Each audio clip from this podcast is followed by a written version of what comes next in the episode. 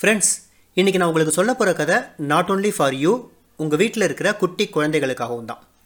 அந்த குட்டி குழந்தையே நான் தான் நீங்கள் சொன்னீங்கன்னா தென் உங்களுக்காக தான் இந்த கதை. இன்றைக்கி நம்ம நிறைய மேலை நாட்டு ஃபிக்ஷன் மூவிஸ்லாம் பார்த்து விழியை உயர்த்தி ரசிக்கிறோம்னா அந்த ரசனைக்கான விதைகளை தூவி போனது வேறு யாரும் இல்லைங்க.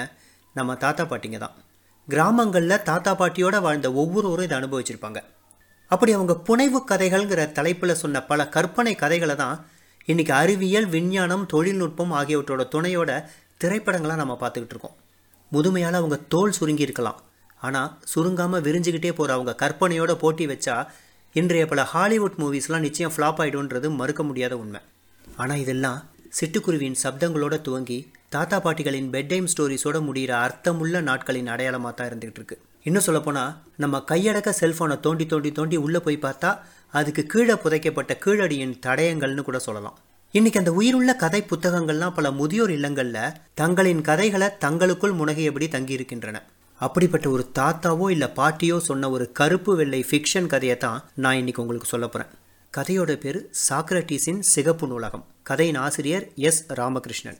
இப்படியும் நடக்குமான்னு நம்ம கற்பனை சிறகுகளை விரிக்க செய்கிற பல சுவாரஸ்யமான புனைவுகள் அதாவது கற்பனைகள் இந்த புத்தகம் புறா கொட்டி கிடக்குங்க. ஆனால் எனக்கு கொடுக்கப்பட்ட நேரத்துக்குள்ள அதுலேருந்து சில துளிகளை மட்டும் எடுத்து உங்கள் காதிலும் கருத்திலும் விடுகிறேன் வாருங்கள். நந்து வயது பன்னிரெண்டு. பள்ளி விடுமுறை நாட்களை பயனுள்ளதாக போக்கணும்னு அவனுடைய அம்மா அவனை பக்கத்தில் இருக்கிற ஒரு லைப்ரரிக்கு கூட்டிகிட்டு போகிறாங்க புக்ஸ் படிக்கிறதுல இன்ட்ரெஸ்ட் இல்லாத நந்து ஒவ்வொரு புக் ஷெல்ஃபாக பார்த்துக்கிட்டு போயிட்டே இருக்கான். அப்படி அவன் போயிட்டே இருக்கும்போது அவனோட கை எதாச்சும் ஒரு புக் ஷெல்ஃபில் பட்டுடுது. உடனே அவனுக்கு ஒரு அசரீரி மாதிரி ஒரு குரல் கேட்குது என் மீது ஏறிக்கொண்டால் உன்னை விசித்திரங்கள் நிறைந்த புத்தகங்களின் உலகிற்கு கூட்டிச் செல்வேன் அப்படின்னு அந்த புக் ஷெல்ஃப் பேசுது.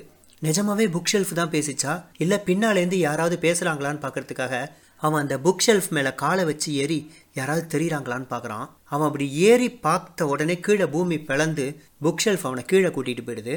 இது எல்லாத்தையும் உணர்றதுக்குள்ளே பூமி ஒன்று சேர்ந்து அவனால் மேலே வரவே முடியல. அவன் போய் இறங்கினது கூட ஒரு அழகான நூலகம் தான் அதுக்குள்ளே பல அறைகள் இருக்குது உள்ளே இருப்பவர்கள் எல்லோரும் இரண்டு அடி உயர குள்ள மனிதர்களாக தான் இருக்காங்க. ஒரு குள்ள மனிதன் தன்னோட எடையை விட அதிகமான எடை கொண்ட ஒரு புத்தகத்தை தூக்க முடியாமல் தூக்கிட்டு ஓடுறான். அவன் ஒரு அறைக்குள்ளே போய் கதவை சாத்திக்கிறான். அவன் போன அறையின் கண்ணாடி கதவுல ஐசியூன்னு எழுதியிருக்கு. நந்து ஆர்வம் மிகுதியால் அந்த அறை கதவை திறந்துக்கிட்டு உள்ளே போகிறான் உள்ள நிறைய பெட்டு போடப்பட்டு எல்லாவற்றிலும் புத்தகங்கள் படுத்துட்டு இருக்கு இரண்டடி உயரம் உள்ள குள்ள மருத்துவர்கள் வந்து அந்த புத்தகங்களுக்கெல்லாம் வைத்தியம் பார்த்துக்கிட்டு இருக்காங்க. நந்து அதில் ஒரு வைத்தியர்கிட்ட போய் கேட்குறான் புத்தகங்களுக்கு மருத்துவமனையா? ஆச்சரியமா இருக்கே அப்படின்னு கேட்க அந்த மருத்துவர் சற்று கோபமா ஏன்? மனிதர்களுக்கு மருத்துவமனை இருக்கும்போது புத்தகங்களுக்கு இருக்கக்கூடாதா? அப்படின்னு அவன்கிட்ட சொல்லிக்கிட்டே முதுகெலும்பு உடைஞ்ச ஒரு புத்தகத்துக்கு மாவு கட்டு போடுறதுல ஈடுபட்டு இருக்காரு. நந்து மெதுவாக நடந்து போய் முதுகெலும்பு உடைந்து படுத்திருக்கிற அந்த புத்தகத்திட்ட கேட்குறான் உனக்கு எப்படி முதுகெலும்பு உடைஞ்சது? அதுக்கு அந்த புத்தகம் சொல்லுது என் உரிமையாளர் என்னை எப்போ படித்தாலும் கீழே வைக்கும்போது ஒழுங்காக மூடி வைக்க மாட்டார். படித்த பக்கங்கள் நினைவில் இருக்கணுங்கிறதுக்காக என்னை அப்படியே பிரித்தபடியே குப்புற போட்டுருவார். அதுக்கப்புறம் பல மணி நேரங்கள் என்னை கண்டுகொள்ளாமே விட்டுருவார். அப்படி பல நாட்கள் பல மணி நேரங்கள் நான் குப்புற படுத்துக்கிட்டே இருந்ததுனால என்னுடைய முதுகெலும்பு உடஞ்சிடுச்சு. நல்ல வேலையை அந்த சிகப்பு நூலகம்ங்கிற புத்தக மருத்துவமனை இருக்கிறதுனால நாங்கள் தப்பிக்கிறோம். இல்லைன்னா எங்கள் வாழ்க்கை எப்போதோ முடிந்து போயிருக்கோம்னு சொல்லி மீண்டும் அழ ஆரம்பிச்சிடுது. புத்தகம் அழறத முதல் முறையாக பார்த்த நந்துவால் அதை நம்ப முடியல. புத்தகங்கள் கூட அழுமா?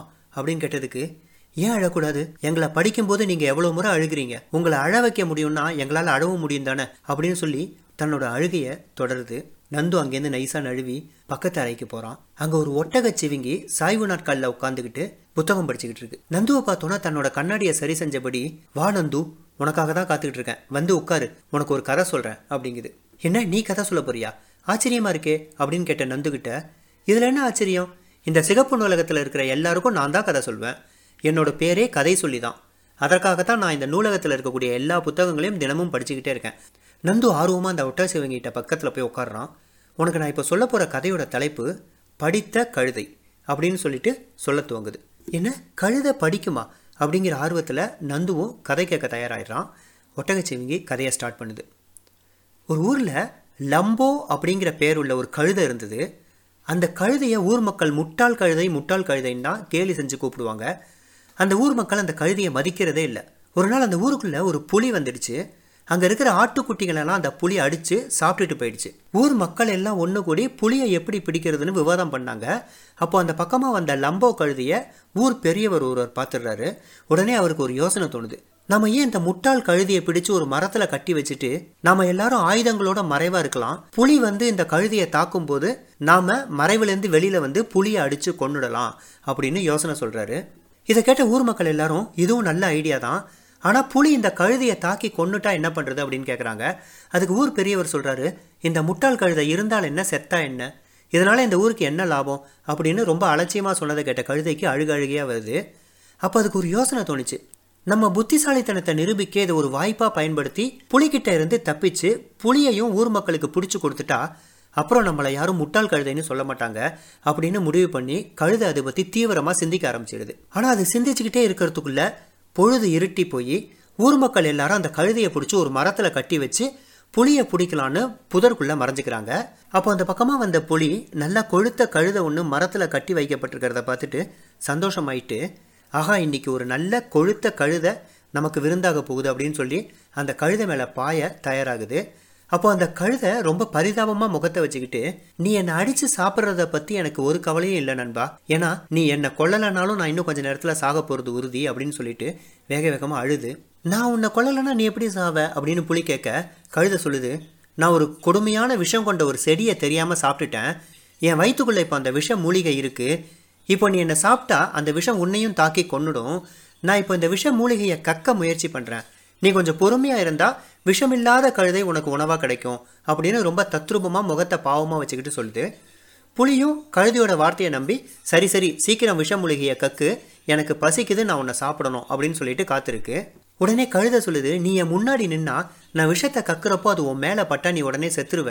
அதனால் நீ பத்திரமா போய் எனக்கு பின்னாடி நின்றுக்கோ நான் விஷத்தை கக்கினதும் உன்னிட்ட சொல்கிறேன் நீ முன்னாடி வந்து என்னை அடித்து சாப்பிட்றலாம் அப்படின்னு சொல்லுது. புலியும் அதை நம்பி கழுதியோட பின்னங்கால்களுக்கு பக்கத்தில் போய் நிற்குது கழுதியோட பலமே அதனுடைய பின்னங்கால்கள் தான் தெரியாத அந்த முட்டாள் புலி கழுதியோட பின்பக்கம் போனதுமே தன்னோட முழு பலத்தையும் திரட்டி புலியின் முகத்தில் பலமாக பல முறை உதைக்குது கழுத. சற்றும் எதிர்பார்க்காத இந்த தாக்குதலால் நிலக்குலைஞ்சு போயிடுது புலி. இதுதான் சமயம்னு புதர்குள்ள மறைஞ்சிருந்த ஊர் மக்கள்லாம் ஒன்று கூடி தயாராக வச்சிருந்த கூண்டுக்குள்ள புளியை பிடிச்சி அடைச்சிடுறாங்க. தன்னை ரொம்ப சாமர்த்தியமாக புலிகிட்டேருந்து காப்பாற்றிக்கிட்டு புளியை பிடிக்கவும் நமக்கு உதவி செஞ்ச கழுதியை ஊர் மக்கள் சேர்ந்து பாராட்டுறாங்க. முதல் நாள் கழுதியை முட்டாள்னு சொன்ன பெரியவர் கழுதைக்கு பக்கத்தில் வந்து உன்னை முட்டாள்னு சொன்னதுக்காக என்னை மன்னிச்சிடு.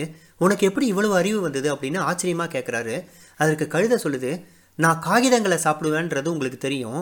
ஆனால் நான் எந்த காகிதத்தை சாப்பிட்டாலும் அதை முழுமையாக படித்து முடித்த பிறகு தான் சாப்பிடுவேன். அந்த படிப்பு கொடுத்த அறிவு தான் இன்றைக்கு என்னை காப்பாற்றியது அப்படின்னு ரொம்ப பெருமையாக சொன்னது அந்த படித்த கழுதை. இதை சொல்லிட்டு படித்த கழுதியின் கதை எப்படி இருந்ததுன்னு ஒட்டகச்சிவிங்க கேட்க ரொம்பவே அருமை. ஆனால் எப்போவோ கேட்டா மாதிரி இருக்குது அப்படின்னு நந்து சொல்கிறான் எல்லா கதைகளுமே எப்போவுமே கேட்ட மாதிரி தான் இருக்கும். ஆனால் திரும்ப திரும்ப சொன்னாலும் இனிக்கும். இதுதான் கதையோட இயல்பு அப்படின்னு தன்னோட கண்ணாடி வழியை நந்துவை பார்த்து சிரித்தபடி சொன்னது ஒட்டகச்சிவிங்கி ஃப்ரெண்ட்ஸ் நாம கடந்து வந்த இனிமையான சிறுவயது நினைவுகளை மீண்டும் நம்மை அசைபோட வைக்கிற ஒரு ரீவைன் பட்டனா இது போன்ற கதைகள் இருக்குங்கிற நம்பிக்கையோட உங்களிடமிருந்து தற்காலிகமாய் விடைபெறுவது உங்கள் வெங்கட்.